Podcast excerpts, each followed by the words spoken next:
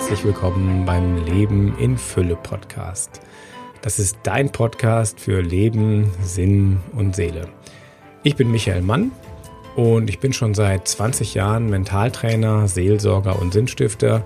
Ja, und ich mache das mit großer Leidenschaft und mit viel Begeisterung. Deswegen möchte ich dir hier in diesem Podcast meine bewährtesten Tipps weitergeben und ganz viel Inspiration damit du ein Leben in Fülle führen kannst. Ja, und ich wünsche dir natürlich auch jetzt ganz viel Spaß beim Zuhören.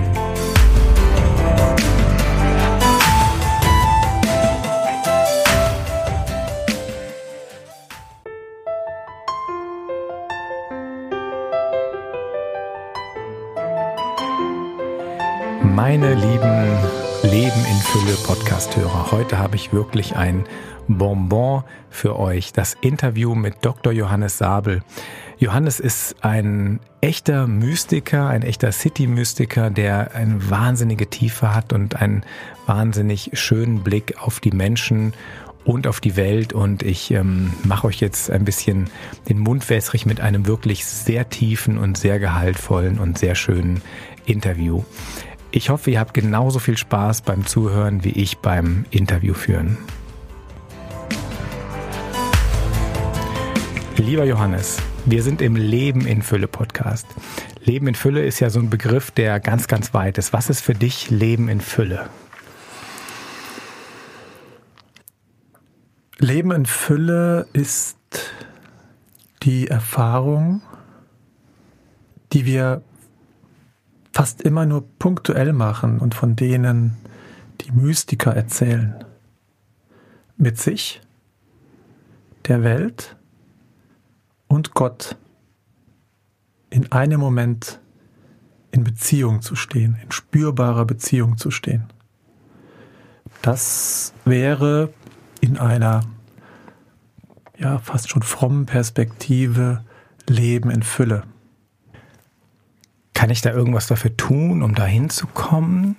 Wie haben das die Mystiker gemacht? Oder ist das reine Gnade, ist das Geschenk? Dafür kann man was tun.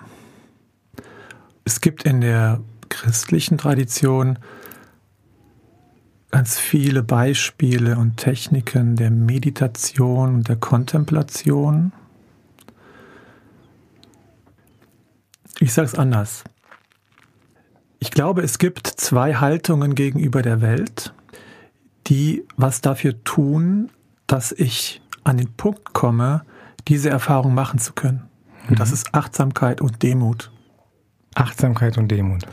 Das wären die beiden, die beiden Haltungen und Perspektiven, die ich auf mich und die ich auf den anderen und auf die Welt, die mich umgibt, brauche, um überhaupt Witterung aufzunehmen. Mhm. Mit, ich sag's mal, mit der Gegenwart Gottes, in der ich ja schon stehe. Mhm. In der jeder, jedes Kind Gottes, und das sind wir, im christlichen Verständnis alle, auch vor Taufe und Firmung sind wir Kinder Gottes, die in einer Gegenwart Gottes stehen. Und damit Witterung aufzunehmen, kann ich über einen achtsamen, einen aufmerksamen Blick und in einer Demut, die mich immer meine eigenen Grenzen spüren lässt.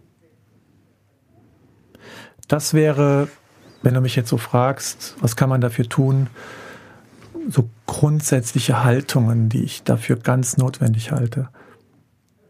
Also absolut genial, wenn das jemand schafft, so durch den Alltag zu gehen, weil ich denke, die meisten Menschen, die ich so erlebe, die, die schaffen das vielleicht zwischendurch mal ganz kurz, aber die gehen doch eher so ja, so ein bisschen wie blind durchs Leben funktionieren, sind getrieben von Terminen, man ist unendlich abgelenkt durch die Medien. Wie hast du im, im Bildungswerk oder so Hilfen, wie Menschen wieder da zurückkommen oder, oder, oder so Erinnerungen, die ich jetzt, wenn ich das höre, wie kann ich mich da wieder rein erinnern dran, dass ich demütiger bin, dass ich achtsamer bin, dass ich ähm, wie auch sensibler für den Moment bin? Gibt es da noch Hilfestellungen. Techniken, oder, Instrumente. Oder, oder, oder so wie so ein Wecker, der klingelt. Achtung, sei mal wieder achtsam. Ich weiß, es gibt in manchen Firmen, ähm, wie war das nochmal, Search Inside Yourself.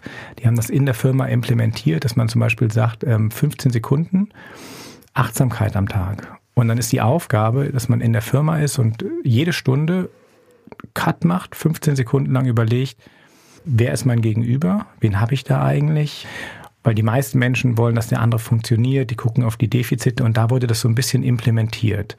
Die Menschen, die in, in Klöstern leben, die haben natürlich so einen ganz klaren Ablauf. Es gibt äh, ritualisiert Gebete und dann wird man immer wieder daran erinnert. Jetzt Menschen, die mit Handy und Stress und Familie und was auch immer unterwegs sind, die hören jetzt einmal diesen Podcast und denken, wow, der Sabel hat recht. Was kann man denen so mitgeben, als Erinnerung, sei mal wieder achtsam, sei mal wieder demütig, weil das Leben in Fülle, das wollen ja eigentlich alle haben. Das sind ganz viele neue Fragen, glaube ich. Ähm, es ist schwer, das allgemein zu sagen, das genau sind jetzt die Tools, die dafür notwendig sind. Mir helfen zwei Dinge, die relativ einfach sind. Das eine ist, sich zu vergegenwärtigen, wenn ich auf Menschen treffe, in jedem anderen tritt mir auch Gott entgegen. Mhm. Der andere ist, das kommen wir gleich zur Bildung, in ihn ist Gott auch hineingebildet. Mhm. Wenn das so ist, ist es total interessant, sich in dem Moment zu fragen, das tue ich, was daran ist denn das Antlitz Gottes, das Angesicht Gottes, was ich beim anderen wahrnehme. Und dann sind sie achtsam. Wahnsinn. Also das heißt, du praktizierst das auch selber? Immerhin ich dran denke. Also okay, ja. ich kenne Stress, ich kenne kenn das mhm. alles gut. Mhm. Ähm, es ist aber immer wieder der Versuch, manchmal auch bewusst, wenn ich in Situationen hineingehe, äh, mir das klar zu machen, dass jeden Menschen, den ich treffe, unwiederholbar ist nicht vertretbar ist und mir so nur genau in dieser Situation begegnen wird. Und diesen Einmaligkeitscharakter auf, auf verschiedenen Ebenen, zeitlich, aber auch eben in dieser Einmaligkeit dieses Menschen, der mir entgegentritt, mir das immer wieder bewusst zu machen, ist mein Versuch, und ich weiß, dass ich öfter scheitere, als dass es gelingt, achtsam und demütig zu bleiben in dem Moment. Ganz kurz gesagt, mir tritt ein Geschöpf Gottes entgegen. Mhm. Das dürfen wir nie vergessen. Mhm. Eine andere Sache, die mir hilft, ist, auch in Beziehung zu treten. Und das ist der Versuch, das ist der Versuch, mit Gott in Beziehung zu treten. Das ist Gebet. Mhm. Und da müssen wir, glaube ich, ich kann das von mir selbst sagen, das häufigste Ge oder die Gebete werden oft gesprochen in dem unbewussten Willen, Gott zu ändern. ja. Bitte tu das für mich, bitte mhm. mach das, wenn mhm. du das tust, wenn du mir mhm. da hilfst. Das meine ich nicht abschätzig, weil es auch eine gute Tradition hat. Aus den Psalmen kennen wir das. Die Klage an Gott, oh hilf mir doch, gib mir den Schutz, sei mein Retter. Ja, aber das Gebet ist vor allen Dingen eine Form, sich selbst zu ändern, in sich selbst etwas in Begegnung, in Bewegung zu setzen. Daher auch die Nähe zur Meditation und zur Kontemplation. Das Gebet hat verschiedene Formen. Ich selbst kann mit ganz klassischen Formen sehr viel anfangen und mir dafür bewusst Zeit nehmen, ganz bewusst das ist oft extrem schwierig, weil der Mensch des 21. Jahrhunderts, der innerlich tickt, sagt, ich muss aber auch noch das und das und das machen und dadurch werde ich reicher.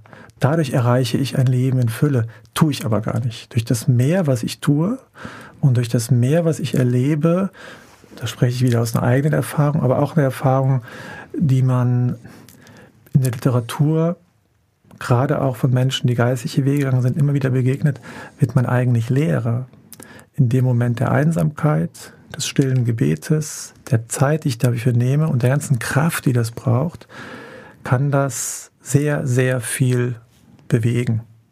An Ruhe, an Fülle, an Kontakt. Und damit eine Disposition schaffen, eine Möglichkeit schaffen, in der sowas, und das erzählen uns die Mystiker, sowas wie Gotteserfahrung möglich wird. Das heißt, für mich bist du dann schon ein Mystiker, der darauf hinarbeitet mit einer Struktur, mit einer Haltung, mit einer Regelmäßigkeit, der Gebet, Kontemplation, Meditation unterscheiden kann und für den jede Begegnung eigentlich so die Chance ist auf ein mystisches, auf ein, ein, eine Gottesbegegnung. Ich finde das genial, wie du das machst. Das war jetzt die Lehre. Die Praxis sieht nun mal ganz anders aus. Ja, aber du versuchst es. Oder wir versuchen es. Also es gibt einen Satz, der mich beschäftigt hat und immer mehr beschäftigt und den man auch immer wieder, auch immer häufiger im Moment trifft, in der Phase, wo in einer Zeit, in der überlieferte Orientierungsformen und Inhalte von Gesellschaft zusammenbrechen. Das heißt, die Form, wie Familie zu funktionieren hat. Mhm die Form, wie ein Arbeitsleben aussieht, die Form, wie ich Glauben erlerne über Kirche und in Kirche, wo das alles aus verschiedenen Gründen seine Plausibilität und zum Teil auch sein Vertrauen verspielt hat. Gibt es den Satz von Karl Rahner, den er Ende der 60er, Anfang der 70er, ich hoffe, ich liege da richtig, geprägt hat, in dem er sagte, der Fromme, man kann sagen der Christ der Zukunft, wird ein Mystiker sein. Das heißt, es wird einer sein, der etwas erfahren hat oder es wird ihn nicht mehr geben. Und was er damit ausdrückt, ist mir wichtig.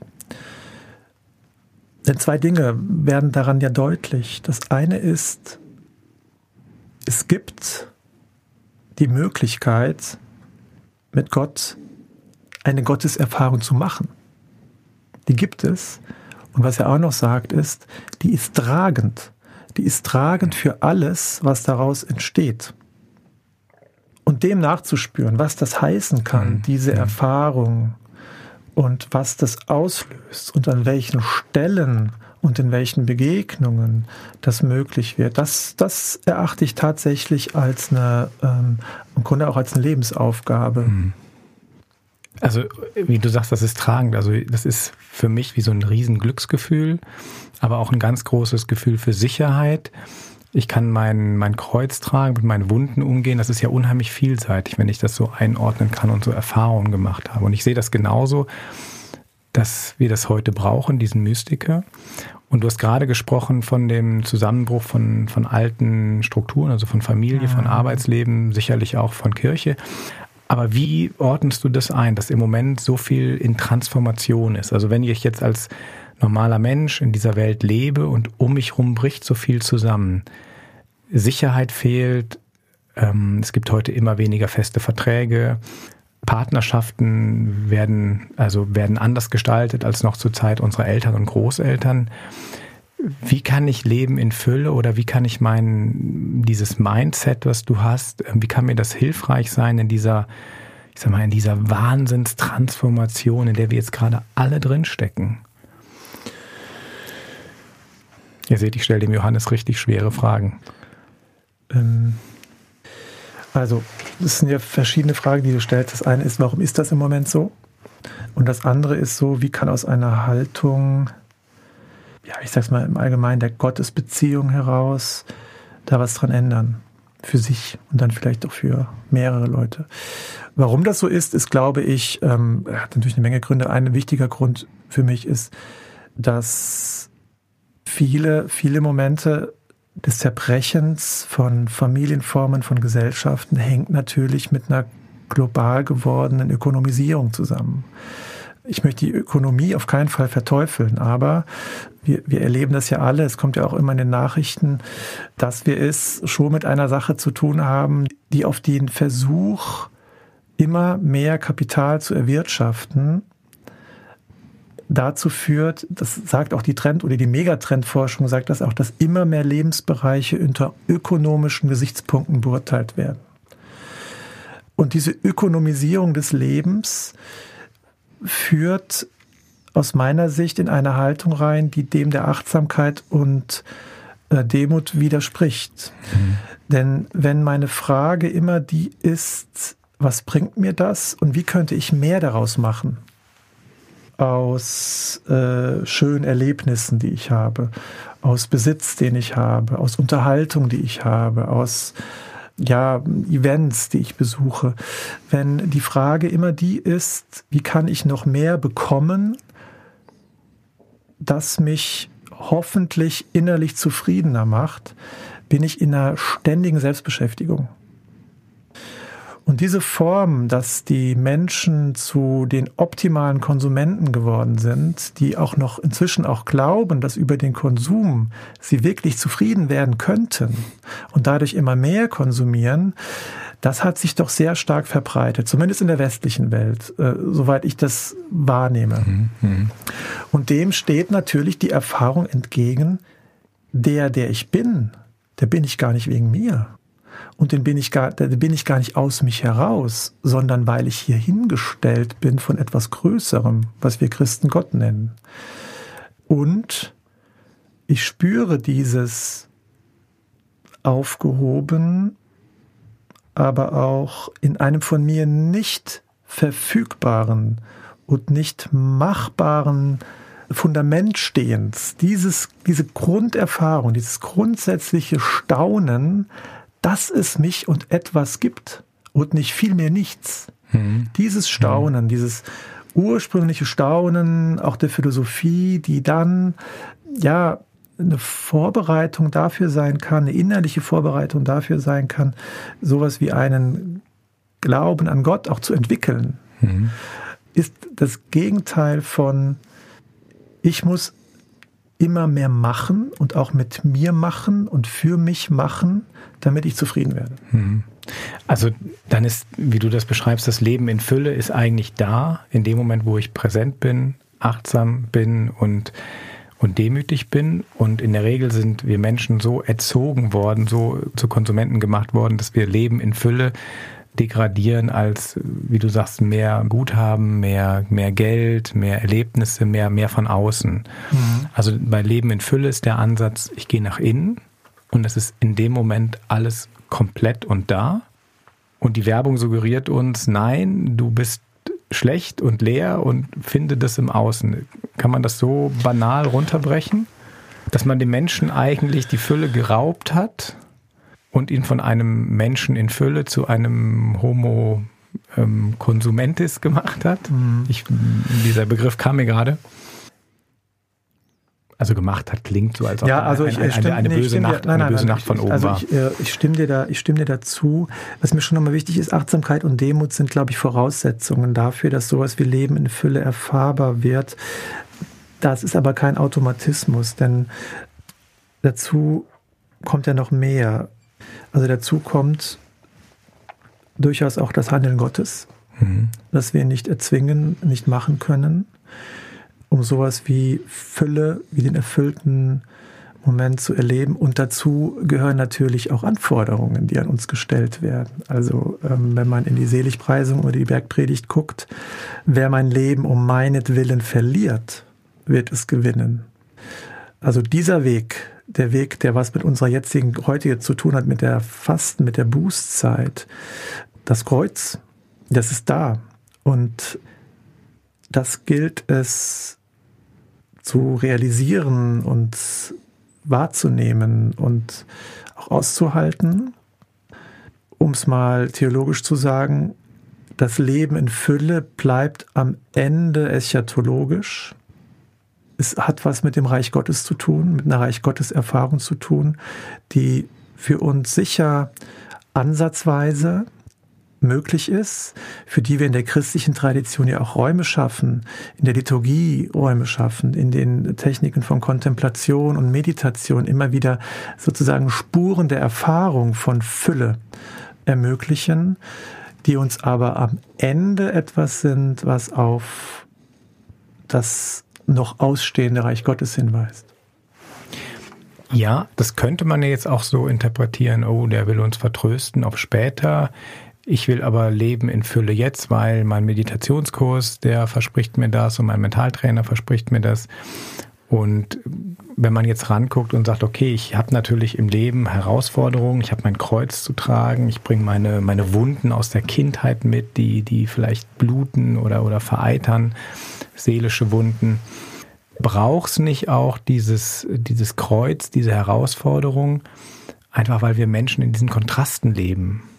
Also die, die Erde, in die wir reingeboren wurden, da gibt es Tag und Nacht, hell und dunkel, hart und weich, warm und kalt. Und in diesen Kontrasten zwischen Fülle und Leere, Schmerz und Freude, auch, auch emotionaler Kontrast zwischen tiefster Niedergeschlagenheit und größter Glückseligkeit, das, das erfahren wir ja alles. Kann man nicht auch sagen, in dem Moment, wo ich den tiefsten Verlustschmerz, was weiß ich, mein Kind ist gestorben, mein Partner ist gestorben, ich habe meinen Job verloren, das Gefühl genauso annehmen kann wie ich habe sechs Richtige im Lotto, ich habe gerade geheiratet, ich habe eine Eins nach Hause gebracht, wenn ich Schüler bin, dass ich lerne, egal was im Außen passiert, alles als etwas anzunehmen, was wir unter dem Begriff Leben fassen. Also so habe ich das mal gelernt und ich, ich nehme das an als, ja, wow, das ist jetzt so. Ich kann das annehmen und tragen. Und wenn ich das versuche zu verneinen, negieren, dann mache ich es erst schlimm. Ja, ähm, vielleicht ist es auch ein bisschen Überforderung, wenn ich das so. Sagen wir mal so, die äh, christliche Botschaft geht ja dahin, dass sie davon ausgeht, die Fülle des Lebens ist niemals alleine zu haben. Mhm. Es ist eine Fülle, die was mit ähm, Gerechtigkeit und Liebe zu tun hat. Sie betrifft nie nur mich alleine. Mhm. Wenn wir Fülle des Lebens als, ja, über, über bestimmte Psychotechniken kriege ich das hin, verstehen, dann ist das gut psychologisch, aber dann ist das noch nicht christlich. Mhm. Christlich wäre zu sagen, ich bin deswegen gefangen, also jetzt, ich will jetzt gar nicht über so über die über Erbsünde reden, aber wir können, wir beobachten in dieser Welt und wir, jeder von uns weiß das, ähm, dass wir hier so sitzen können, geschieht auf Kosten vieler anderer Menschen. Also die Klamotten, die wir tragen, das Auto, mit dem ich hier hingefahren bin, die Materialien, die uns hier umgeben, die Technik, die zum Teil aus China kommt. Wir sind in einem Zusammenhang von Schuld, das wir, den wir erzeugen, aus dem wir uns nicht befreien können. Also man kann sagen strukturelle Schuld. Mhm. Hier mhm. gibt es Leben, das verhindert wird. Hier gibt es mhm. Leben, das beschnitten wird. Mhm. Hier gibt es äh, Leben, das niemals die Chance bekommt, sich in der Weise zu entfalten, wie wir das in der luxuriösen Position hier zu sitzen im Moment entfalten können. Und in den Seligpreisungen wird klar, die Ärmsten, die Traurigen, die Verfolgten, die kommen ins Reich Gottes. Mhm. Nicht die, die alles schon haben. Mhm. Es gibt also eine klare gesellschaftliche und politische ähm, Anspruch, der was mit der Fülle des Lebens zu tun haben. Und das ist das einer universalen Gerechtigkeit und Rettung aller. Mag jetzt spekulativ klingen, ist aber der Anspruch, den das Christentum erhebt. Mhm was das Christentum ja eigentlich wahnsinnig attraktiv macht. Wenn man, wenn man alle in den Blick nimmt, weil wir sind so individualisiert und, und da wirklich jemanden zu haben, der sagt, hey Leute, toll, dass es euch gut geht, aber öffnet euer Herz. Ja, öffnet euer Herz und öffnet euren Verstand auch. Also ähm, ich denke, dass die, die Liebesbotschaft des Christentums tatsächlich ihren Höhepunkt und ihre eigentliche Erkennbarkeit in der Feindesliebe erhält, um Gewaltzusammenhänge zu durchbrechen. Aber das Christentum ist auch eine Bildungsreligion, um mal den ähm, Theologen Thomas Söding zu zitieren. Es geht auch darum zu verstehen. Es geht darum, Welt zu verstehen, Zusammenhänge zu erkennen, eigenes Handeln zu reflektieren. Instrumente zu erlernen, wie ich mit dieser Welt so umgehe, dass sie für alle Menschen erhalten bleibt. Klingt jetzt alles ein bisschen abstrakt, weiß ich. Worauf ich hinaus will, ist, als jemand, der ein Bildungswerk leitet, sind mir die beiden Seiten, dass wir einerseits aus der christlichen Tradition kommen, in der wir Gottes Begegnung, Nachfolge, Gerechtigkeit und Liebe als ganz grundsätzliche, also ein ganz grundsätzliches Fundament mit uns tragen und wir auch aus der Aufklärungstradition kommen und die uns sagt, Aufklärung ist das Hinausgehen aus der selbstverschuldeten Unmündigkeit. Mhm. Zu erkennen, was ich tun muss, um diese Welt für alle belebbar zu gestalten.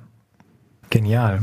Und ähm, jetzt ganz konkret, wenn du sagst, das ist mein Auftrag, wie setzt der Bildungswerkleiter Dr. Sabel das um in seinem Programm? Was sind so deine Leitlinien? Was sind deine Träume? Was, was passiert da, wenn man, wenn ich jetzt merke, wow, das äh, Programm interessiert mich, ich nehme mir das in die Hände, ich schlage das mal auf. Was erwartet mich dann? Jetzt haben wir ja einen wahnsinnig spannenden Mann kennengelernt mit wahnsinniger Tiefe. Uns begegnet, im, also im Bildungswerkprogramm nehmen wir, beanspruchen wir den Menschen in seiner gesamten Entfaltungsmöglichkeit, in seinem gesamten Potenzial als ähm, Geschöpf Gottes mhm. in den Blick zu nehmen. Das bedeutet, wir haben Angebote, bei denen es stark um eine spirituelle, religiöse, persönliche Entwicklung geht. Das kann auch in dem Bereich der Meditation liegen, der Kontemplation liegen, das kann in der Auseinandersetzung mit dem eigenen Glauben in Gruppen liegen, das kann in der auch in dem theologischen Vortrag liegen, in, in dem sozusagen das, was ich als Glaubenserfahrung mache, nochmal mit der theologischen Reflexion zusammengebracht wird. Was heißt denn eigentlich Auferstehung für mich? Und was heißt es, im Glauben der Kirche. Und wie bringen wir das zusammen? Solche Fragen. Mhm. Auf der anderen Seite geht es um die kritische Analyse von Gesellschaft, von globalen Zusammenhängen, von mhm von Fragen von Machtmissbrauch. Gerade jetzt hatten wir eine Reihe äh, zum Thema Missbrauch in Kirche. Wie kann mhm. das sein, dass mhm. sozusagen das Instrument, das Heilsinstrument Gottes auf dieser Welt gleichzeitig so viel Unheil erzeugt? Wie kann das sein? Woran mhm. liegt das? Woran liegt das mhm. strukturell? Nicht nur im Sinne von einzelnen ähm, Personen, um die es da geht, auch sowas zu verstehen, um es zu verändern, um den Opfern gerecht zu werden. Ähm, bis hin zu ganz konkreten Qualifizierungsangeboten. Wie sieht eine gute Kindertagespflege aus? Die ersten Wochen, Monate, Jahre eines jungen Menschen. Was muss dort eine Tagesmutter, eine Tagespflegeperson, sagte man heute, persönlich an Beziehungsfähigkeit, an Unterstützungsfähigkeit, an pädagogischem Instrumentarium, an Wissen um die kindliche Psyche mitbringen, dass dieser junge Erdenbürger gedeiht, sich entwickelt und gut betreut ist. Ist ja wahnsinnig breit und wahnsinnig schöner Auftrag. Also jeder Mensch, der, der kann kommen und du siehst erstmal das Potenzial. Das heißt, wenn man dir gegenübertritt, dann, es gibt ja so zwei Arten, Menschen anzuschauen. Die eine ist, wir sehen so die psychologischen Spezialeffekte, Besonderheiten. Aber du schaust dann auch direkt dahinter und siehst, wow, da ist ein Geschöpf Gottes mit wahnsinnig viel Potenzial. Und das merkt man auch so, wenn man mit dir in Begegnung ist, da ist immer das Positive im Vordergrund, das, das Große im Vordergrund. Das ist wahnsinnig schön zu spüren. Ja, danke für das Kompliment. Ich werde das an den vielen Stellen gar nicht so tun können. Es ist halt, ähm, es ist aber auch einfach unser Auftrag. Mhm. Es ist der Auftrag, den wir von kirchlicher Seite haben, diese Ebenbildlichkeit Gottes zum Klingen zu bringen. Mhm. Und es ist der Auftrag vom Land NRW. Wir sind auch Weiterbildungsgesetz abhängig, kriegen von mhm. dort auch Zuschüsse und haben mhm. den Auftrag, den Menschen lebenslang Bildung zu ermöglichen. Und wo liegt deine Leidenschaft, wenn du so, du machst ja, es ist ja fast alles, in, in jedem Bereich gibt's Bildung. Wo würdest du selber sagen, da ist meine Leidenschaft, das ist so, da brenne ich dafür? Ja, meine Leidenschaft ist, dem Gottesgeheimnis nachzujagen. Aber das haben wir gerade fast gemerkt schon, ne? das ist schon, was heißt Leidenschaft? Das ist, ähm, das finde ich ein kolossales Abenteuer. Ähm, das, an dem ja so viele spannende Menschen, interessante, wichtige Menschen seit so vielen tausend Jahren denken, arbeiten, leben ähm, und dass sich diese Spur trotz allem nicht verwischen lässt. Und dass sie da ist und dass sie immer wieder aufploppt und dass sie uns beschäftigt, dass Menschen auch mit einer unheimlichen Energie und auch zu Recht sich über bestimmte Dinge in Kirche auch so aufregen können, die Emotionalität, die da drin steckt. Ähm, das sind für mich alles immer wieder auch Ansporn, dem Geheimnis, dass wir am Ende natürlich nicht werden verstehen können. Oder sagen wir mal, nach dem Ende werden wir es vielleicht Genau, am Ende, am Ende dann doch. ähm, aber dem nachzujagen unter der Perspektive, wie werden wir unserem Auftrag gerecht, möglichst vielen Menschen die Teilhabe an gelingendem Leben, in dem dieses Gottesgeheimnis für mich immer auch sichtbar wird, zu ermöglichen. Gelingendes Leben für alle. Das ist eine große Hoffnung, die das Christentum hat und die aus diesem Gottesgeheimnis herauskommt. Das macht das Christentum ja eigentlich unheimlich attraktiv. Also ich kenne sehr viele Menschen, die sehr spirituell sind, die auch für sich in Anspruch nehmen, ich bin ein Suchender, ich mache Yoga, ich mache Meditation, ich war früher mal Ministrant sogar. Man sucht es mehr oder weniger außerhalb von von Kirche oder, oder bei ganz vielen neuen Angeboten. Kann man beides? Darf man ähm, außerhalb der Kirche suchen, auf einem Zen-Workshop und innerhalb der Kirche doch wieder reingehen? Weil es gibt ja auch die, die sich da nicht mehr zurücktrauen. Die denken, naja, ich bin jetzt einmal rausgegangen. Sieht die Zukunft so aus, dass wir das miteinander verbinden? Weil du hast gerade von dem Mystiker gesprochen, dass der Mystiker so zwei Religionen verbindet? Ähm, also natürlich darf man das. Josef Ratzinger, Benedikt XVI., hat einmal gesagt, es gibt so viele Wege zu Gott, wie es Menschen gibt. Und gerade aus Bildungsperspektive ist das Ernst und Wahrnehmen der Welt in ihrer Entwicklung und in all ihren Erzeugnissen, ihren Produkten, in ihren Manifestationen, das alles ernst und wahrzunehmen und sich damit auseinanderzusetzen, selbstverständlich eine Auseinandersetzung mit der Welt Gottes. Mhm. Und deswegen auch bitter notwendig. Und ich bin der festen Überzeugung, dass das zu, immer auch zur frohen Botschaft zurückführt. Ähm, das, das ist eine, gewachsene Überzeugung, auch mein, mein Glaube. Deswegen müssen wir nicht kleingläubig sein. Wir können das in der großen inneren Freiheit und Freude tun, uns mit Zen zu beschäftigen, uns mit dem Buddhismus zu beschäftigen, ähm, uns auch mit allen möglichen Lebenswegen zu beschäftigen, wenn wir im Blick behalten, wem nutzt das, was ich hier erlebe, was ich hier vor mir sehe? Wem nutzt das? ähm, diese Cui Bono-Frage ist für mich deswegen wichtig, weil ähm, bei vielen Angeboten kann man entweder sehen, es ist rein individualistisch. Der Mensch mhm. wird als absolut einzelner, autonomer Mensch verstanden. Mhm. Ich glaube, das ist viel zu kurz getroffen. Oder Cui Bono kann auch heißen, die Leidensfrage derer, die nicht daran teilnehmen können, an unserer Selbsterfahrung und Selbstergründung, ist völlig ausgeschlossen. Oder das Leid wird einfach wegbuchstabiert gibt es auch Religionen, die, wo es um sozusagen um das Aushalten von Leid geht und nicht so sehr darum, das immer wieder auch als Skandalon, als, mhm. als offenen Riss und Frage auch an mhm. Gott zu stellen und an die Gesellschaft zu stellen. Mhm. Muss das so sein?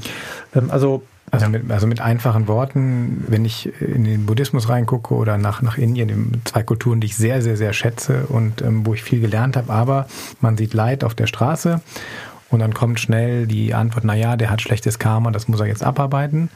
Und der Christ würde dann sagen, hier, da sitzt ein Mann auf der Straße, um Gottes Willen, dem müssen wir helfen. Der braucht also erstmal Essen, ein Dach über dem Kopf und dann braucht er Bildung und dann braucht er eine Struktur drumherum und eine Caritas wird gegründet. Also kann man das so ganz plakativ sagen, Christentum ist die Mystik des Anpackens, des Helfens, des, wir nehmen den anderen in den Blick. Lieber Johannes, ich danke dir das war sehr tief, sehr spannend. Definitiv ein Meilenstein auch für den Podcast Leben in Fülle, den du heute gesetzt hast. Ganz vielen Dank und dir ganz viel Erfolg hier beim katholischen Bildungswerk in Bonn und bei allem, was du anpackst. Ja, vielen Dank. Wir bleiben im Gespräch. Machen wir. Also auf Wiedersehen, auf Wiederhören. Macht's gut. Tschüss.